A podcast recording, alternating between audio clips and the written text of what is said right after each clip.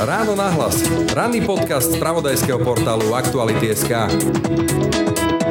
niekedy akoby menej záleží vlastne na takých tých faktických argumentoch. Akoby menej záleží na tom, ako sa ten človek správal pred nejakým časom, aké mal výroky, čo povedal. Dnes mám pocit, že je to tak, že ak náhodou príde aj takáto otázka, tak odpoveď príde, že a čo, tak e, teraz to vidím takto. Minimálne je to nekonzistentnosť, ak je ten opak toho tvrdenia alebo toho konania ešte nejaký vyhrotenejší alebo vážnejší, tak v takom prípade áno, už by sme sa mohli rozprávať vlastne o klamaní nejakého politika, o samom sebe. Čiže toto by mohol byť rozdiel. Tak takto hodnotí dnešné politické diskusie a ich vývoj v čase dlhoročný rozhlasový a televízny moderátor Braňo Závodský. Súčasní politici sú podľa neho verbálne zdatnejší než ich predchodcovia. Jedno sa vraj ale nemení. Najobľúbenejšou taktikou, ako sa tak povediac vykecať z problému, zostáva zatlkanie, odvádzanie pozornosti a zahmlievanie. Ak môj host, ktorý príde do štúdia, chce klamať alebo účelovo zavádzať, pretože jemu sa to hodí, tak e, jediné, čo ja vlastne s tým môžem urobiť, je, že vždy zopakujem fakty, tak ako v skutočnosti sú, ako je to na papieri. A to, že on to potom znovu bude interpretovať vo svoj prospech, pre mňa znamená len to, že znovu by som mal položiť na stôl tie fakty a ešte povedzme aj pripomenúť, že tak vám ich už druhý druhýkrát teda predkladám tie fakty. No a pokiaľ bude tretíkrát interpretovať e, takto buď zmetočne, alebo, alebo si to prikrašľovať celé, alebo čo, tak tam ja si myslím, že to už je na tom poslucháčovi. Moderátor je podľa Závodského pánom svojej relácie a preto je jeho úlohou nie len prinášať poslucháčom a divákom informácie, ale aj strážiť fakty a brániť pravdu.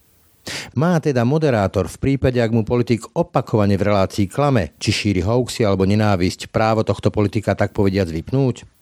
A máme dávať v politických reláciách priestor aj extrémistom či dokonca fašistom? No a kam sa to vlastne uberajú naše politické diskusie a prečo z nich postupne miznú také témy verejného záujmu, akými sú daňová politika či výstava diálnic? Otázky pre majstra otázok, kolegu a dlhoročného politického moderátora Brane Závodského. A čo podľa neho robí moderátora tým dobrým moderátorom? To, čo by som chcel vedieť. to znamená byť vždy... Byť, zvedavý? Absolútne, absolútne byť zvedavý. To už je také predurčenie, že myslím si, že my všetci, čo toto kedy sme robili a budeme robiť, tak e, niekde už od malička toto máme, že sme strašne zvedaví a že nás zaujíma, ako fungujú veci. Počúvate ráno na hlas. Pekný deň vám želá Braň Robšinský. Počúvate podcast Ráno na hlas. V tejto chvíli pri mikrofóne vítam Braňa Závodského, dlhoročného novinára, moderátora. Ahoj Braňo. Ahoj Braňo, veľmi pekne ďakujem za pozvanie. Robíš túto prácu už hodne dlho, stretáš sa v rámci tých politických diskusí s nesmiernym množstvom politikov a sleduješ povedzme, že aj ten vývoj. Ja som robil tiež túto prácu a mám taký pocit, že sa to neustále zhoršuje. Tá úroveň argumentácie, ten typ argumentov, povedzme, že to emočné nasadenie, miera, povedzme, že vulgarity a miera klamstva. Mýlim sa? No, tak robíš to v prvom rade dlhšie ako ja, toto celé. A platí aj to, že to vlastne ja som sa musel na začiatku učiť aj od teba. Takže by som s tým, čo hovoríš, mal súhlasiť. Nemusíš. A tak do istej miery ja s tým súhlasím, že je to také vyhrotenejšie, že je to také bez nejakých vážnejších pravidiel, také živelnejšie, ale zase na druhej strane platí aj to, že aj predtým tu boli takí ako rôzni politici s rôznym slovníkom, ale to, čo by tam možno mohlo byť aj v rámci tej zmeny takému ako keby horšiemu, že niekedy akoby menej záleží vlastne na takých tých faktických argumentoch. Akoby menej záleží na tom, ako sa ten človek správal pred nejakým časom, aké mal výroky, čo povedal. Že možno, že to naozaj tak bolo kedysi dávnejšie, že ak, ja neviem, Mikuláš Zurinda alebo Ivan Mikloš niečo povedali. No, povedzme, že tie povestné dvojnásobné platy, ktoré povedal, to mu opliskavalo o hlavu pravidelne. Presne toto som tým chcel povedať, že dala sa na tom vlastne vystavať akoby celá tá debata. Ako môžete tvrdiť niečo, keď ste tu pred chvíľočkou povedali, že je to celé inak. No a dnes mám pocit, že je to tak, že ak náhodou príde aj takáto otázka, tak odpoveď príde, že a čo, tak e, teraz to vidím takto. No a to je možno na tom práve to, čo nazývam tou živelnosťou, že ako by nezáležalo na tom. Klamstvom. No áno, do istej miery je to aj klamstvo. Ak ten... Nekonzistentnosť, tak. Minimálne je to nekonzistentnosť, ak je ten opak toho tvrdenia alebo toho konania ešte nejaký vyhrotenejší alebo vážnejší, tak v takom prípade áno. Už by sme sa mohli rozprávať vlastne o klamaní nejakého politika, o samom sebe, že ako vlastne vyzeral kedysi a do akého svetla sa stavia dneska. Čiže toto by mohol byť rozdiel. Lebo napríklad mňa prekvapilo a rozmýšľal som nad tým, ako by som to zvládol, keby som s ním bol konfrontovaný, keď povedzme sa vrátim k prezidentským voľbám a v jednom rozhovore, myslím,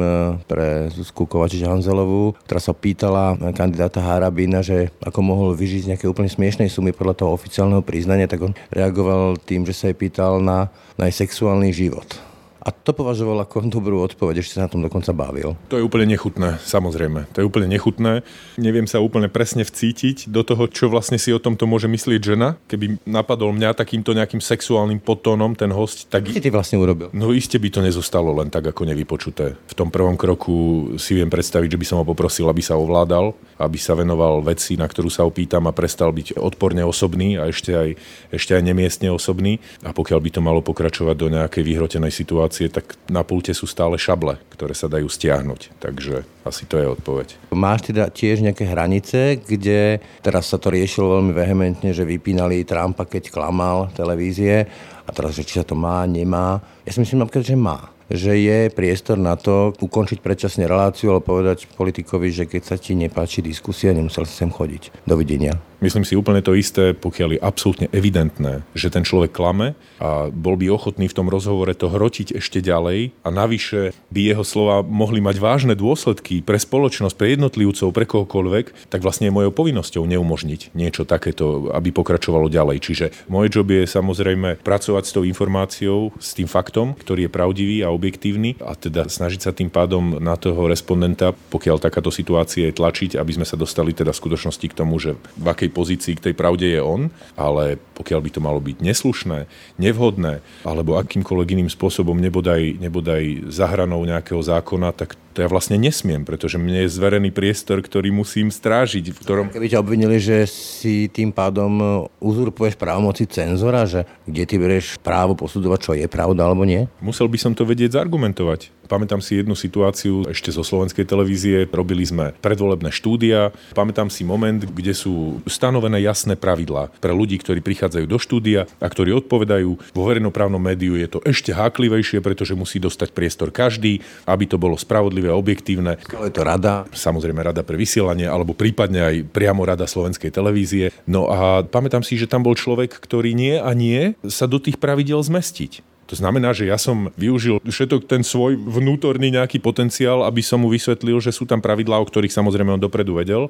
No a keď to nepochopil ani na tretiu, tak som ho poslal zo štúdia preč. A samozrejme, že on sa stiažoval potom, ale ten argument bol daný a bol jasný, čiže vždy je to na hrane. Ale zároveň tá druhá stránka tej veci platí, že to je moja zodpovednosť. On za to napokon nebude zodpovedný. Ja budem za to zodpovedný a to médium, to rádio, pre ktoré pracujem, že v tom priestore umožnilo, ja neviem, rozprávať hoaxy, klamstva, nebodaj byť nejak rasovo alebo inak neznášanlivý a to zase nie. Bude to pravdepodobne vynimočná situácia a presne záleží, že kam ten rozhovor zájde, ak ja upozorním na toto respondenta, že tu už nie, toto neplatí, toto nesmieme, ale viem si to predstaviť. Čiže považuješ sa za pána tej relácie, ktorú moderuješ? Musím. Je to moja úloha byť pánom v štúdiu, byť pánom toho času a priestoru a čo najlepšie a absolútne so 100% nasadením ten priestor vyplniť. Čiže z tohto pohľadu sa považujem samozrejme za toho, kto tú debatu riadí a kto ju musí mať pod kontrolou. Ja už si pomaly nepamätám na diskusiu, kde by sa riešilo, a to sa riešilo permanentne v podstate svojho času, napríklad dostavba diálnice Bratislava Košice, alebo, ja neviem, druhý dôchodkový pilier to ako by úplne že zmizlo. Čím si vysvetľuje, že tieto témy ako by zmizli z verejného priestoru a neriešia sa v podstate, alebo riešia sa oveľa menej, alebo sa mýlim?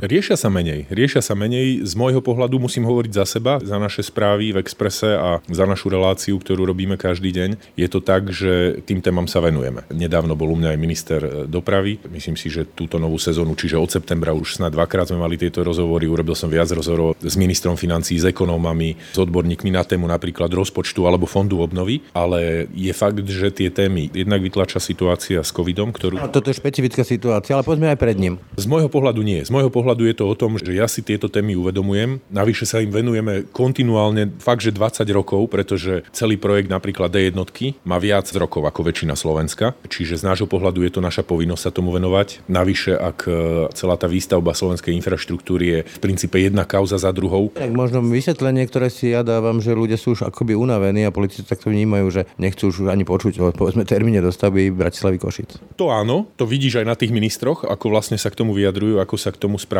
ale zase na druhej strane ja to považujem za to, že musíme v tom pokračovať, že proste musíme Ak nie aj aktualizácia, čo je samozrejme pre spravodajstvo to najdôležitejšie, pretože ja som teda správar, správy sú o tom, čo sa deje, ale aj napriek tomu my musíme tú aktualizáciu stále sledovať a keď aj nie je, tak sa k tomu musíme k tej téme vrácať. Bereš to ako formu kontroly, povedzme, emoci. Jednoznačne, jednoznačne. Akurát, že možno, že to by bola skôr to dobré, že robím to preto, lebo kontrola. No tak jasné, tuto máme štátny projekt za miliardy, tak poďte, pán minister, vysvetľujte, prečo toto, alebo ja neviem, nejakí štátni úradníci, alebo kdokoľvek, kto to má na starosti.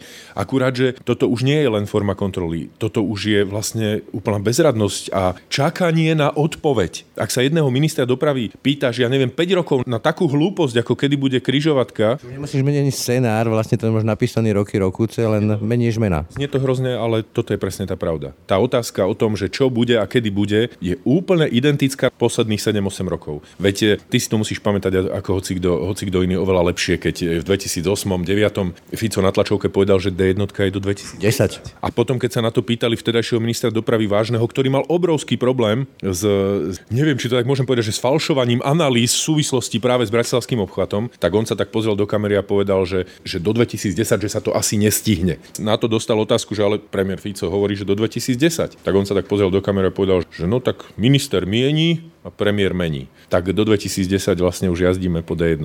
Dokážete teda ešte niečo zaskočiť po tých rokoch e, v rámci toho, ako politici reagujú? Keď poviem nie, tak to bude vyzerať tak ako trápne trošku, ale už dlho ma nič nezaskočilo z toho, čo politici rozprávajú. Videl si už vlastne všetko? To nie, Ježiš Mária, to určite nie.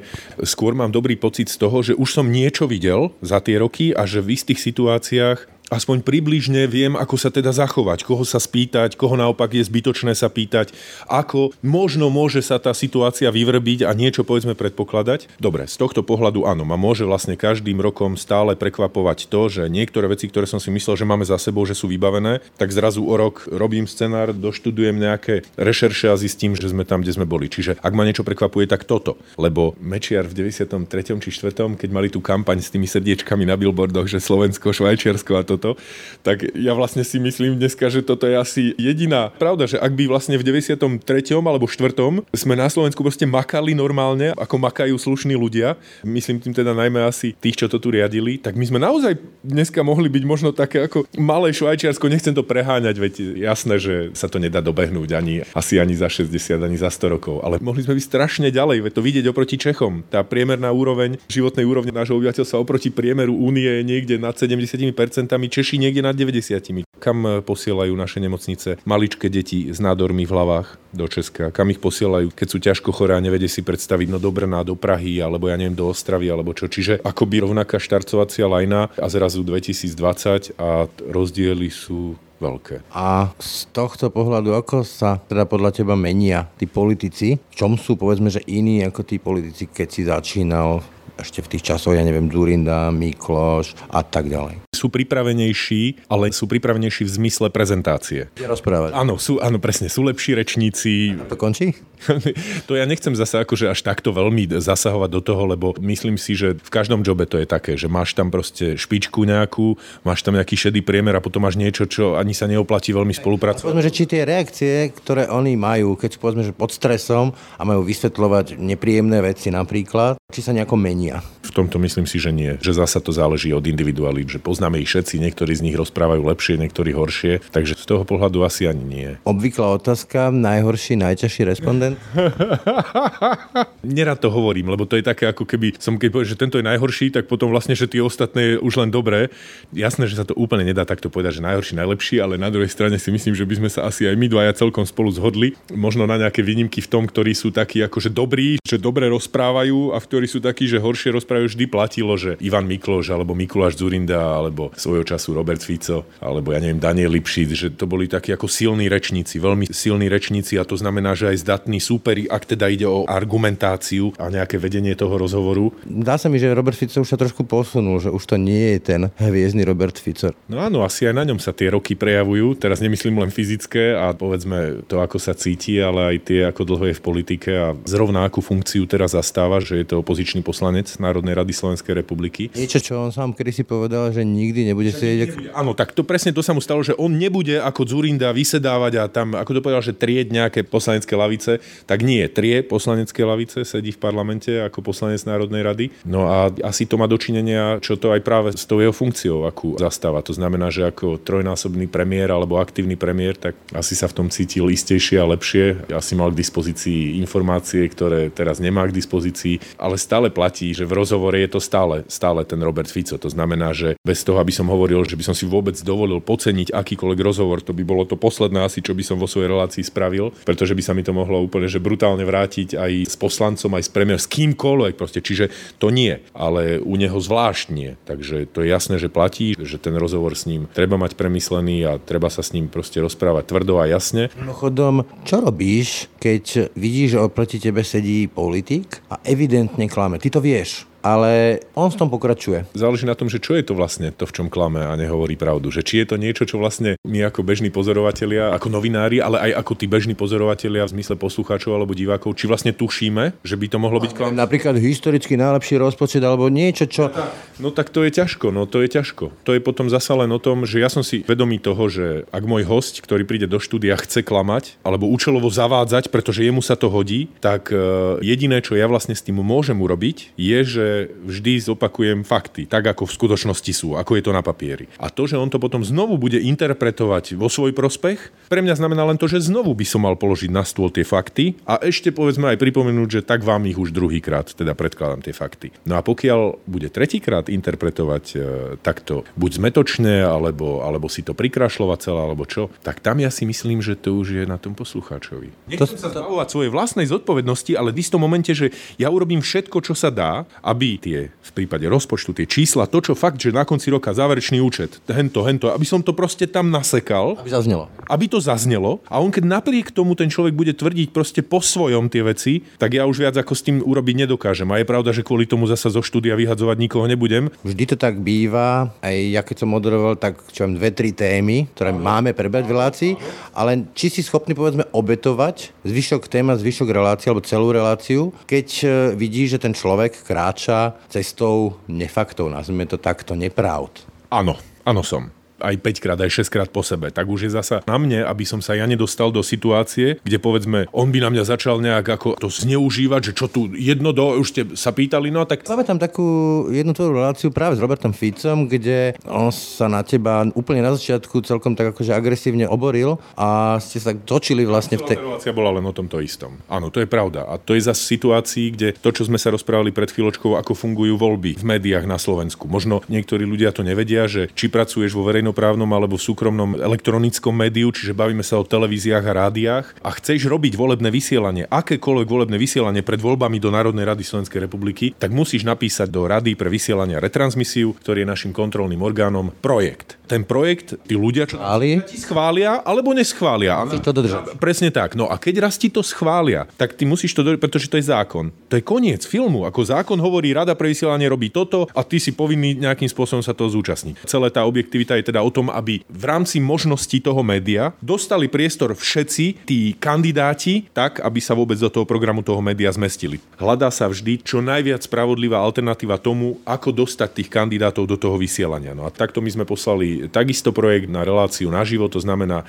ako môžeme robiť tie predvolebné duely, alebo teda tie rozhovory s tými kandidátmi. Rada nám to schválila, no a potom strana Smer sociálna demokracia prestala rešpektovať a nechcela rešpektovať tie pravidlá, ktoré schválila Rada pre vysielanie retransmisie. Pripomeniem, že myslím mal byť líder a Robert Fico nebol líder, líder bol Peter Pellegrini. Práve naopak, e, to bola tá výhoda strany Smer, ktorú okrem nich mal ešte Most Hit, myslím, že pravidlá, ktoré schválila rada, hovorili, že do štúdia môže prísť buď predseda strany, alebo jej volebný líder. Väčšina strán mala predsedu volebného lídra v jednej osobe, strana Smer, Most Hit, Most Hit mal predsedu Bela Bugara, ale volebný líder bol predsa Arpáderšek a v Smer... Matovič a Franko. Áno, presne tak. Aj Olano malo túto výhodu a Smer ako Pellegriniho ako toho lídra pre kandidátku, jednotku a Roberta Fica ako predsedu. No a oni odmietli vlastne prísť obidvaja, čo ja zase nemôžem ovplyvniť. Tak samozrejme, nemôžeš z akýchkoľvek dôvodov, nič sa nedá robiť. Je voľné kreslo, lebo pravidlá sú dané. O tomto ja nemám prečo diskutovať. Veď ako by sa na mňa pozrel iný líder, ktorý na ten večer mal aj iný program, ale nemohol, pretože tie pozvánky boli jasne stanovené. No a oni to teda nechápali a do poslednej chvíle ako by chceli meniť, najmä tú našu spoločnú debatu, ktorú sme mali aj s hospodárskymi novinami.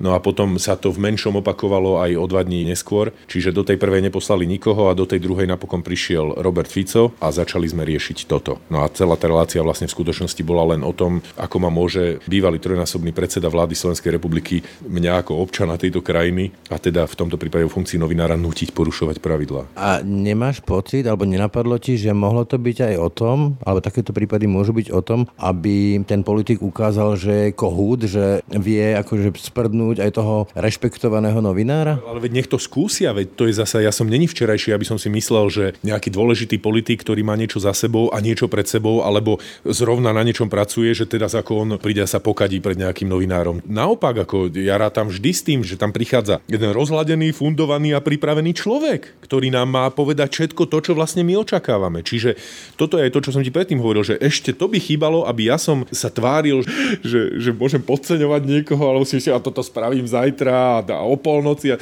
nič také. Práve naopak, ja skôr s týmto rátam, že oproti tebe stojí človek, ktorý vie, čo hovorí, pevne stojí za tým a ak ty chceš niečo z toho spochybniť, lebo máš k tomu podstatný fakt a informáciu, tak na tom proste musíš makať. Pretože aj on má, on má ten svoj pohľad na vec. Ale to je presne o tom, že ja som si vždy urobil takú pre seba takú nejakú, že ako som si to osvetlil a to moje vnútorné osvetlenie bolo také, že vlastne som skončil pri tom, že politika je vlastne veda alebo nejaká vedná disciplína o interpretácii. Ako dobre dokážeš interpretovať konkrétny fakt, ktorý v skutočnosti nemá. Prípadne ho predať. Prípadne ho predať, presne. A ako si ty definuješ eh, ten svoj produkt, teda reláciu? Čo je podľa teba pointa? Relácie, ktorú moderuješ. Čo chceš dosiahnuť tým moderovaním? Dve mám také najzákladnejšie pointy. Tá prvá je identická, akú mám pri správach akýchkoľvek, to znamená informovať ľudí. To je úplne to najdôležitejšie zo všetkého. A to druhé ani nie je tak pointa, ako také nejaké moje vnútorné prianie alebo také chcenie vnútorné, že čo by som asi ja chcel. A to je vlastne to, že keď tá relácia skončí a niekto ju počúva, tak ja si tak predstavujem, že vlastne začne nad tým rozmýšľať, že sa nad tým zamyslí, že si pozrie ďalšie zdroje, proste dopozerá si povedzme iný pohľad na tú konkrétnu vec, alebo si vypočuje reláciu, ktorá bola, ja neviem, týždeň predtým a v nej bol ten iný pohľad na tú vec a že nejak začne proste to spracovávať sám sebe, že by to mohol byť podnet proste na to, aby sme premýšľali. Ja som si často hovorieval, keď mi hovorili, že na čo si voláš tohto politika, lebo on stále klame, mm-hmm. že pointou môže byť aj v vodovkách odhalenie jeho mentálneho sveta, ako vlastne myslí a čo sú pre neho pointy v živote, aj nechtiac. Mal si niekedy ambíciu tak tohto politika dám do laty? Nie takýmto spôsobom, že ho dám do laty a že ho usvedčím, ale skôr tým spôsobom, že, že ja tu mám proste niečo nepriestrelné na papieri a že idem do toho proste s ním a uvidíme, ako na to bude reagovať, ale že ja budem vždy trvať na tom vlastne, čo je pravda a čo je fakt. A budem čakať vlastne, ako on na to bude argumentovať. A pokiaľ tam uvidím, že tie argumenty idú mimo, tak budem vlastne stále na tom trvať a toto bude vlastne tá pointa toho rozhovoru, že ak je teda pravda toto a on tú pravdu nedokáže nejakým rozumným spôsobom vyvrátiť, takže áno, potom teda tá pointa by v skutočnosti mala byť to, že keď tá relácia skončí, tak by minimálne tomu kriticky premyšľajúcemu poslucháčovi by vlastne malo byť jasné, že tak toto ako nedávalo žiadnu logiku. Mimochodom po tých všetkých rokoch som si povedal, že už si toho videl a zažil veľa. Aké sú tie obľúbené spôsoby, ako politik sa vie u nás na Slovensku, tak povediac, vykecať z prúseru? Neodpovedať na otázku, začať rozprávať úplne iné veci a chytať sa všetkého, čo, čo je vlastne k dispozícii. Odviesť pozornosť. Odviesť pozornosť. Odviesť pozornosť a som si 100% istý, že tí skúsení z nich veľmi dobre ovládajú ten vysielací čas a veľmi dobre vedia, že čas v štúdiu plyne úplne inak ako za normálnych okolností. Je to isto ten istý čas, ale tam, keď sa to zrazu... Dynamika. Áno, lebo v normálnom živote nerozmýšľame, že moja otázka, teraz sa tu bavíme spolu, že bude mať zrazu dve minúty. No tam už rozmýšľaš nie, že v minútach, ale v sekundách a som presvedčený o tom, že oni o tom vedia. A vedia, vedia, že keď sa im podarí, e, povedzme, odvádzať pozornosť nejaký čas, tej relácie, takže vlastne sa ten čas stráca, ale že sa stráca nenávratne a zostáva už len nejaký ďalší čas, nejaký ďalší čas. No a potom to môže byť aj hra taká naslepo, tak čo ten moderátor uvedomí si to a zruší zvyšok scenára a pôjde so mnou až do konca, alebo naopak si radšej povie, že uf, tak toto... O, áno, no tak poďme na ďalšiu tému. Čiže potom možno do tej miery, do akej majú prečítaných nás, moderátorov, pretože zase tiež sa nebudeme tváriť, že nevedia do čoho idú a že nevedia s kým sa rozprávajú v tých jednotlivých reláciách. Takže potom to len tak vyskúšať. No tak e, toto som sa naučil ešte, keď sme spolu robili pred, pred tými 100 rokmi, že zrovna aj pri jednom rozhovore s našim bývalým šéfom tajnej služby, pamätám si na, na náš spoločný rozhovor, Braňo, keď sme sa bavili o tom, ako som vlastne chystal scenár na Ivana Lexu, potom ako ho na vládnom špeciáli dovliekli z tej Južnej Afriky. Že sme nespoznali ako schudol. Uh, tak, tak vlastne, že scenár že proste mať dobre pripravený scenár. Jasné, že v živej debate je improvizácia, jasné, že v živej debate reaguješ na niečo, čo si nemal ani v pete pred desiatimi minútami, že sa tam môže objaviť, ale že ten najväčší základ je proste dobre pripravený scenár, o ktorý sa vlastne môžeš oprieť, že ten tvoj kamoš v tom štúdiu, že to je vlastne on, že dobre som na to makal, dobre som tam napísal, pripravil som si poznámky, spomenul som si na kopec vecí a že vlastne čo najviac zminimalizujem to riziko byť prichytený pri nejakej, že zrazu nevedieť, alebo riziko toho vyšmiknutia sa, že by som v jednom momente nerozoznal, že aha, že toto už je vlastne vyšmiknutie, toto už nemá nič spoločné s tým, na čo sa pýtam, o čom sa rozprávame a že vlastne to, čo hovorí zároveň, ani neplatí a že vlastne v skutočnosti je to inak. Tak vlastne tamto celé smeruje aj v tom scenári, aj v tej príprave, čo najviac minimalizovať tieto rizika, no a pokiaľ to ide, tak sa proste pevne držať toho a dobre reagovať a počúvať toho človeka na to, čo hovorí. Aké uše. Áno, áno, presne, presne to, čo som veľmi dlho ho potreboval vlastne získavať. To, čo som si vlastne uvedomil až po nejakom čase, že kurňa chlape, však počúvaj, že čo ti hovoria tí ľudia, že ti uniká, ti môže ti uniknúť proste kopec veci. Čiže áno. Už povedzme aj tie neverbálne, alebo do akej miery čítaš tie neverbálne veci a stalo sa ti, že to už aj použili. Ja si pamätám, že napríklad bol tu jeden predseda politickej strany, nebudem menovať, ktorý v strese chytal za rameno a veľmi silne stláčal, tak bol stresovaný. Zažil som, keď ministerka zdravotníctva tesne pred reláciou mi hovorí, že teda ja hovorím, že som nie oholený, ona mi hovorí, že náš kontakt orálneho charakteru nebude taký, že by vaše ochlpenie prekážalo čím spolahlivo na pár sekúnd ma vyradila z prevádzky. Áno, áno, áno jasné. Že, hej, že toto... Je pre teba teda tá neverbálna komunikácia dôležitá? Veľmi. Toto je vlastne ako keby postupom času sledujem, že vlastne toto je ako keby ten najväčší skill, tá zručnosť, do ktorej sa potrebuješ dostať nejako, že keď vodeš do štúdia, že vieš všetky tieto veci sledovať v jednej linii. Proste napriek tomu, že sa v tom čase dejú naraz, že ty rozprávaš, on rozpráva, okolo teba sú technológie, ktoré tiež musíš nejakým spôsobom sledovať No a že potom je tam vlastne tá jeho averbálna komunikácia, ktorou sa nejakým spôsobom prejavuje. A plus ďalšie, ďalšie veci, ktoré do toho vlastne v tom jednom momente vchádzajú. Tak hej, že presne toto je tá najväčšia výzva, pretože odpovede áno, sledujem to, lebo bez toho sa to nedá, lebo, lebo veľa to napovie, že veľa napovie, že aha, že veď tu v tej otázke ja kľudne vlastne môžem zostať, lebo sa nejak veľmi začne povedzme opierať o ten, my máme opierať o ten pult, my máme výhodu, že my stojíme v štúdiu. To znamená, že môj respondent má vlastne len jednu jedinú oporu pred sebou a to je ten náš pult rádiový, o ktoré si môže oprieť ruky.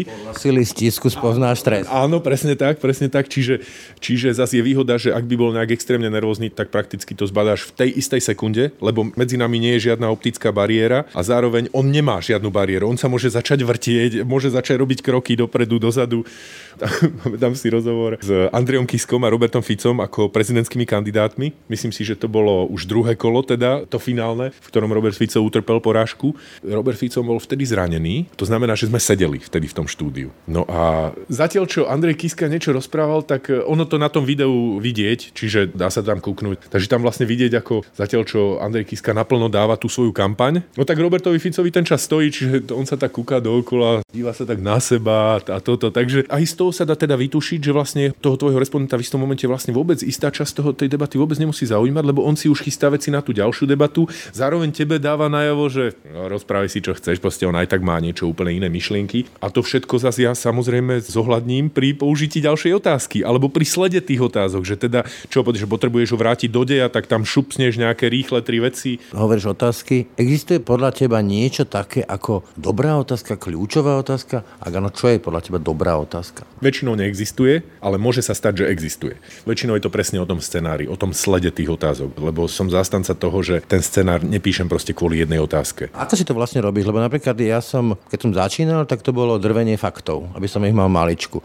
Potom sa to ale vyvinulo k tomu, že si hľadám jednu podľa mňa kľúčovú otázku, na ktorú chcem počuť odpoveď. Tým, že sa mi aj teraz trošku predložila relácia, že ideme 35 minút čistého času, tak nemusím byť už tak veľmi obmedzený vlastne výberom tej témy. To znamená, že keď sme šli 20 minút, alebo celá tá relácia začínala, hádam, na 5 minútach pred 8-9 e, rokmi. A teraz sme sa dostali až na tých 35. Ale aj v tomto to je v tom formáte, že či to má byť rýchly spravodajský rozhovor. Môžem tak rozkošiť pri tomto. Presne tak. A tu už môžeš ísť trošku aj ďalej. To znamená, že my to využívame na to, aby sme, že napríklad zaradím do tej relácie už aj dvoch respondentov, treba na telefón alebo takto. Ale pointa stále zostáva proste jeden host, hartolk a ideme po témach. Čiže môže byť viac tém a vtedy už tá jedna kľúčová otázka nemá až taký význam, lebo akoby každá z tých tém by mala mať tú kľúčovú otázku. Preto hovorím, že áno aj nie. Áno aj nie z toho pohľadu, že scenár je rozložený, má nejakú, aspoň ja sa to tak snažím robiť, aby to malo takú akoby celkovú pointu, že keď to skončí, OK, rozumiem toto a, a tam mám problém, jasné. Čiže áno, preto áno aj nie, ale teda je to nejaký ten vláčik proste tých otázok a tých informácií, ktoré by mali dať proste význam, keď to ukončíš. Ale mal som aj scenáre, kde to bolo fakt postavené na tej jednej otázke. Ja neviem, teraz si nespomínam, ale možno jeden, že minister zahraničných vecí Miroslav Lajčák, kauza Euka. Predražené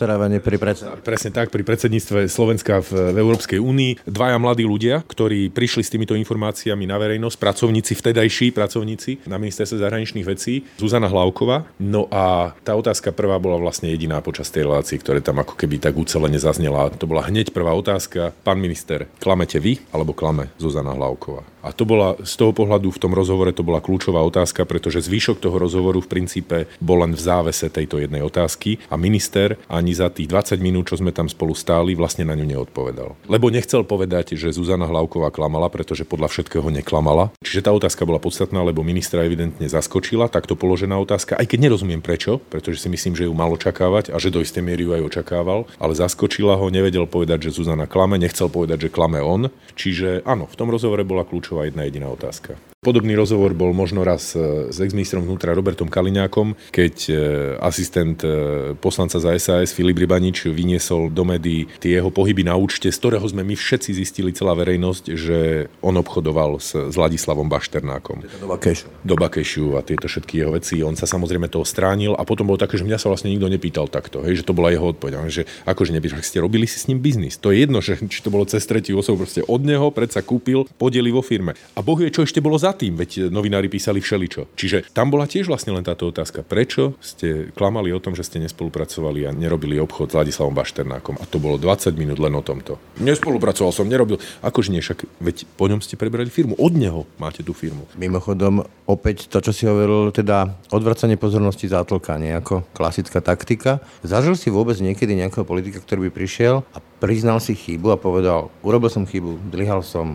Zažil. Ivetu Radičovú. Ivetu Radičovú v momente, keď e, v parlamente zahlasovala za svoju kolegyňu Tatianu Rosovú, ktorá ju v tom ale celkom nechala vtedy vykúpať, ak si to dobre pamätám. Ale pamätám si aj to, že Iveta Radičová bez toho, aby vôbec jej na to niekto opýtal, sa postavila a povedala, že sa vzdáva poslaneckého mandátu. A toto si na Slovensku nepamätám. Ako to, že povedzme, keď vznikla strana Mozdít, teda, pardon, keď vznikla strana Sieť a jeden člen siete odišiel z parlamentu, Radoslav Procházka, a druhý člen siete, bývalý martinský primátor Andrej Hrnčiar tam zostal, ale to bola skôr taká hra teda na voliča. Nedokázal ani teraz Peter Pellegrini sa postaviť so svojimi 11 kolegami, povedať, že toto nie sú naše mandáty, my sme voľbami neprešli, pretože na Slovensku nevolíme jednotlivcov, i keď môžeme teda krúžkovať, ale nevolíme jednotlivcov, ale politické strany. No a oni nedokážu proste sa postaviť a odísť a skúsiť ten boj akože na novo aj s tým ťažkým prístupom do médií, aj toto s tým všetkým, čo majú tí začínajúci. Čiže toto si pamätám ako moment a až takto vážny moment asi si už, ja neviem, ty si pamätáš? Možno ešte minister obrany, keď spadlo lietadlo pri Hejciach, pán Liška. To si pamätám tiež a pamätám si aj tu jeho reč. Emisiu. Áno, odišiel. Tiež si to neviem predstaviť pri ďalších mnohých týchto, aj keď on ako minister dnes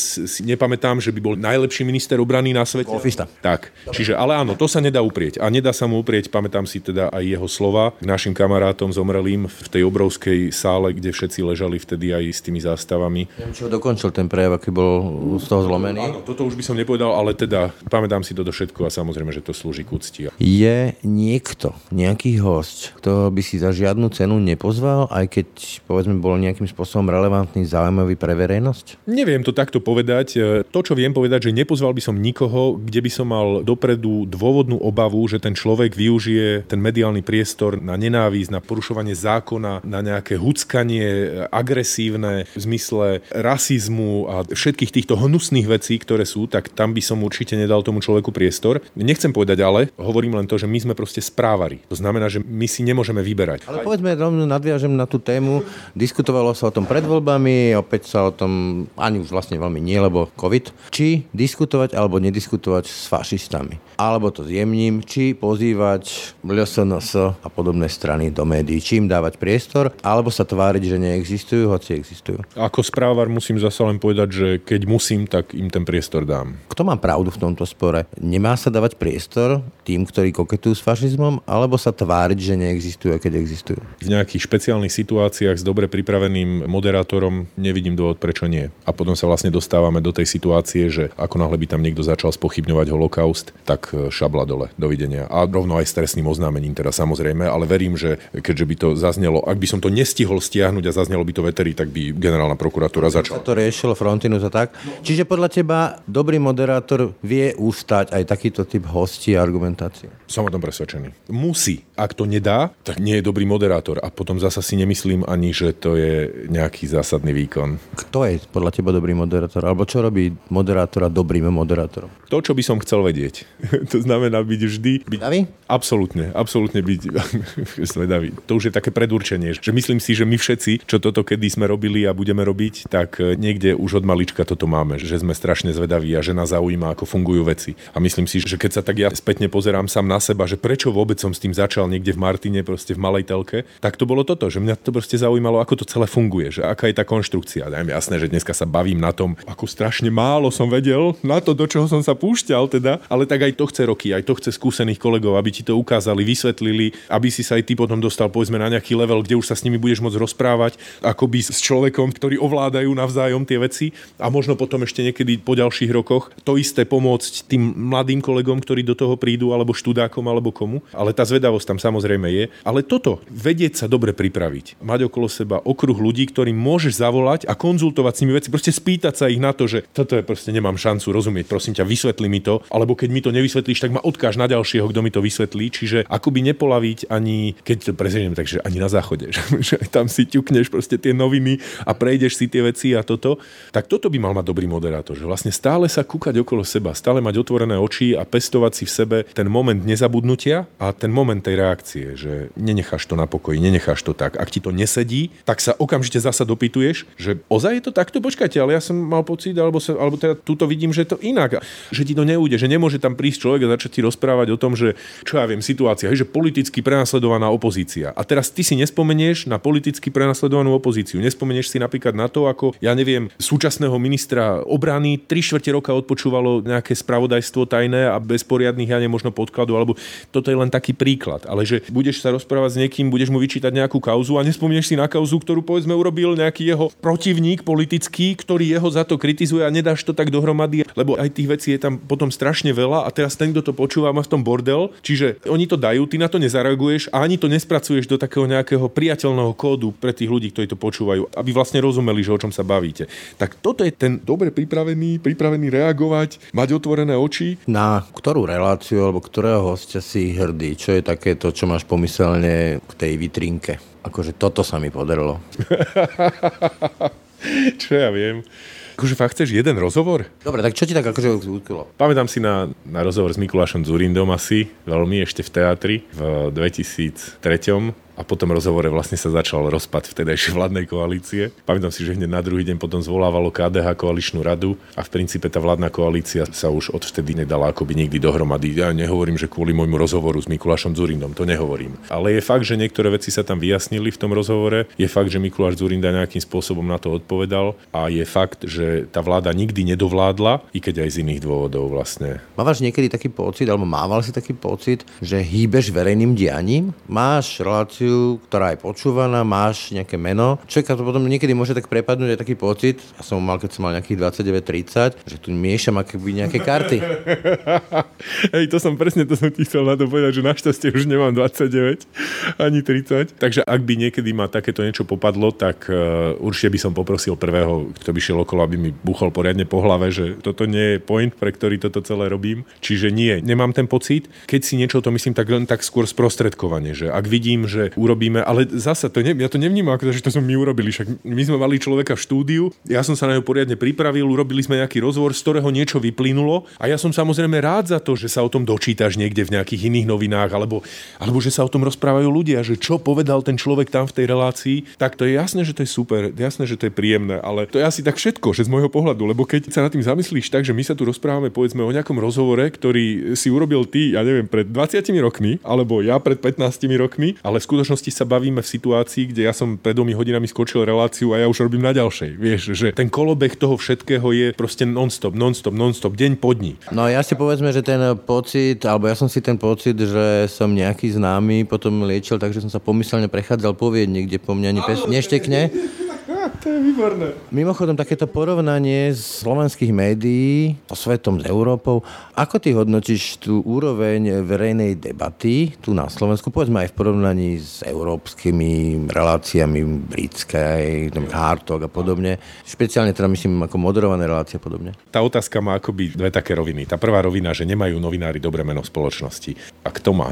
Hej, tu sa všetci. Že je to otázka nejakého momentu a nejakého stavu spoločnosti. V jeden moment sú tie najhoršie najhoršie, môžem to povedať tak, že svine, že to je dobre, takže sú tí najhoršie svine, sú novinári proste, lebo vymýšľajú si a, a ja neviem čo a majú nejakých svojich obľúbencov. Potom je iná situácia a tí najhorší sú lekári, lebo proste ja neviem čo, nedostaneš sa k nemu a sú takí a neviem akí. No a potom je zase iná situácia, na najhorší sú cestári, lebo už 5 e, minút sneží a ešte stále som nevidel pluch. Čiže toto neriešim to, čo si teda ľudia u nás myslia v tomto zmysle. Riešim to v tom, že môj prvý šéf-redaktor Zdenek Šamal ma naučil proste, že vychádzaj z faktov, robíš správy. Proste toto není o tebe, to není o tom, že ty máš nejakú náladu alebo nejaký pohľad na svet. Čiže toto zároveň je strašne ľahké, keď sa na to pozrieš z tej druhej strany. Proste, ak to tak je, že si vlastne nesmieš nosiť do štúdia nejaký svoj pocit alebo svoje rozpoloženie vnútorné, no tak vlastne platí, že tým pádom je pre teba aj ľahké absorbovať akoby tú spätnú väzbu k tomu, pretože ja síce idem, ako všetci moji kolegovia s kožou na trh, lebo my sme tí ľudia, ktorí to tam moderujú, ktorí o tom... Nechaj sa rozhodiť, lebo nie si v tom osobne zaangažovaný. Presne tak. Presne tak, nikdy nie osobne. A ak by mala pri situácia, že ja budem robiť rozhovor s niekým, povedzme, s kým som osobne nejak zaangažovaný, nebodaj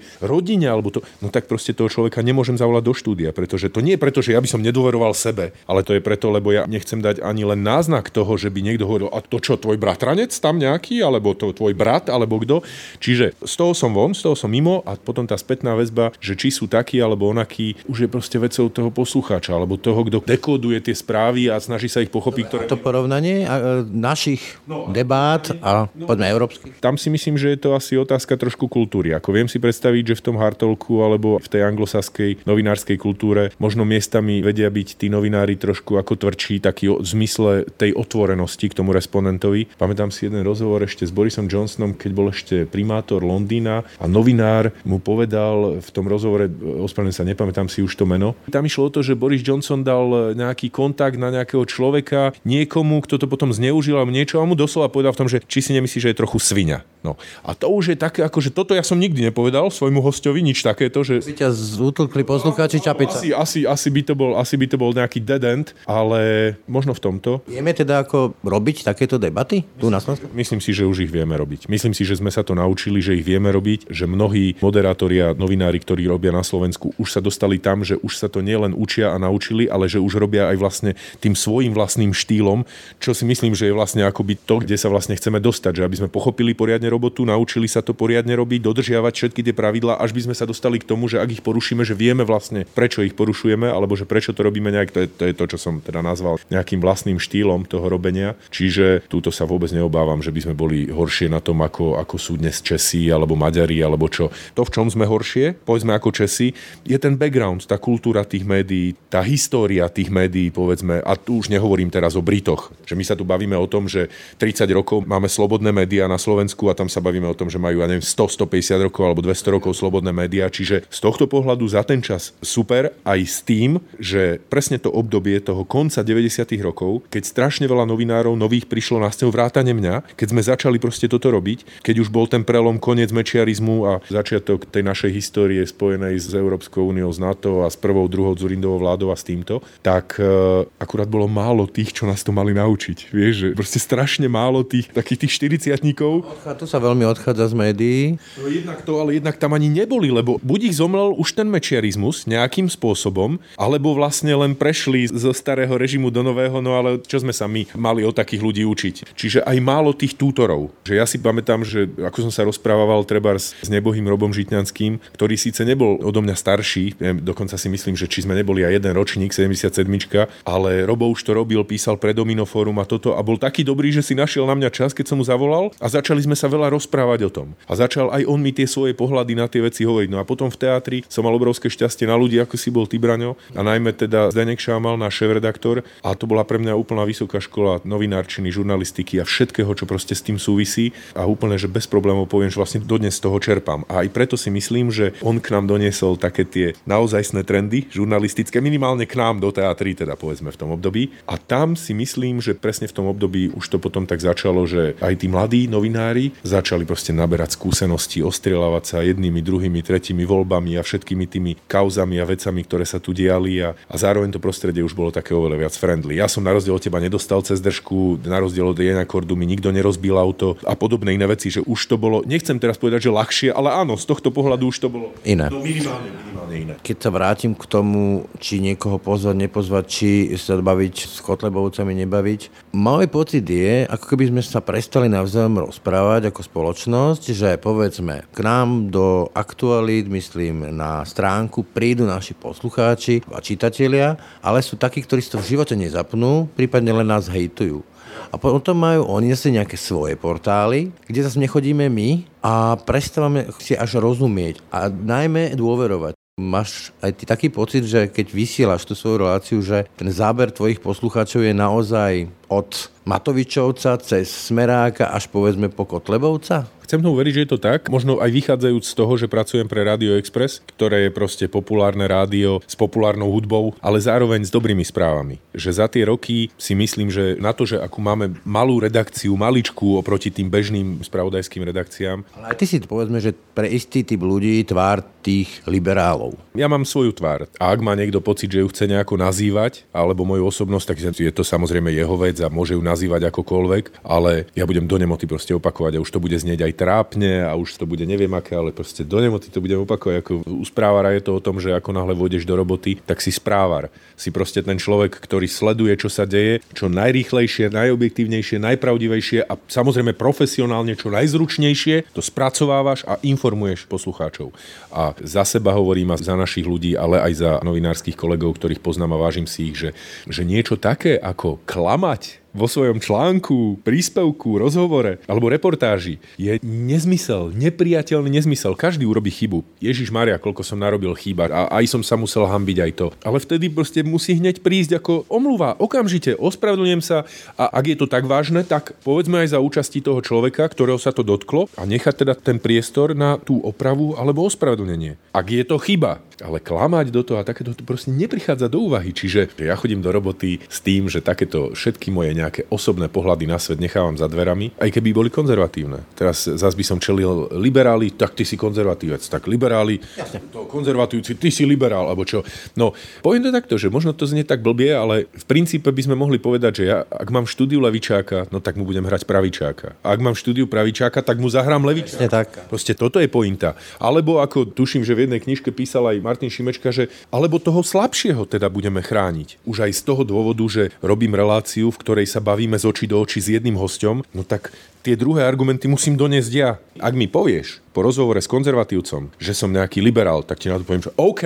Ak mi povieš po rozhovore s, s liberálom, že som konzervatívec, tak ti zase na to poviem, že OK. Ale nebude to mať nič spoločné s tým, že kto ja vlastne v skutočnosti som. V tom štúdiu som správár, ktorý má proste makať na tom, aby som z toho dostal proste infošky, ktoré sa ľuďom hodia, ktoré potrebujú a aby som rozoznal zavádzanie, klamstvo a nepravdy od faktov a od toho, že ako to v skutočnosti je a potom aj patrične na to reagoval. Zažil si pri svojom moderovaní veľa premiérov, od e, Mikuláša Zurindu cez Roberta Fica, Ivetu Radičovu, ešte... Premiéra, ale nie ako premiéra. Nie ako premiéra. Aktuálne máme Igora Matoviča. Aká je tvoja skúsenosť s ním ako premiérom? Nemyslím politicky, ale ako ty vnímaš ako moderátor, ktorý mal v úvodzovkách pod rukami veľa premiérov. Zapadá do tej našej tradície? Ani moc nie. Tiež sa na to dá pozerať z viacerou pohľadov. Z môjho pohľadu, takéhoto spravodajského moderátora, je výborné, že ku nám chodí. To je asi to najpodstatnejšie, že skrátka, keď dostane odo mňa pozvánku, tak tú pozvánku väčšinou akceptuje.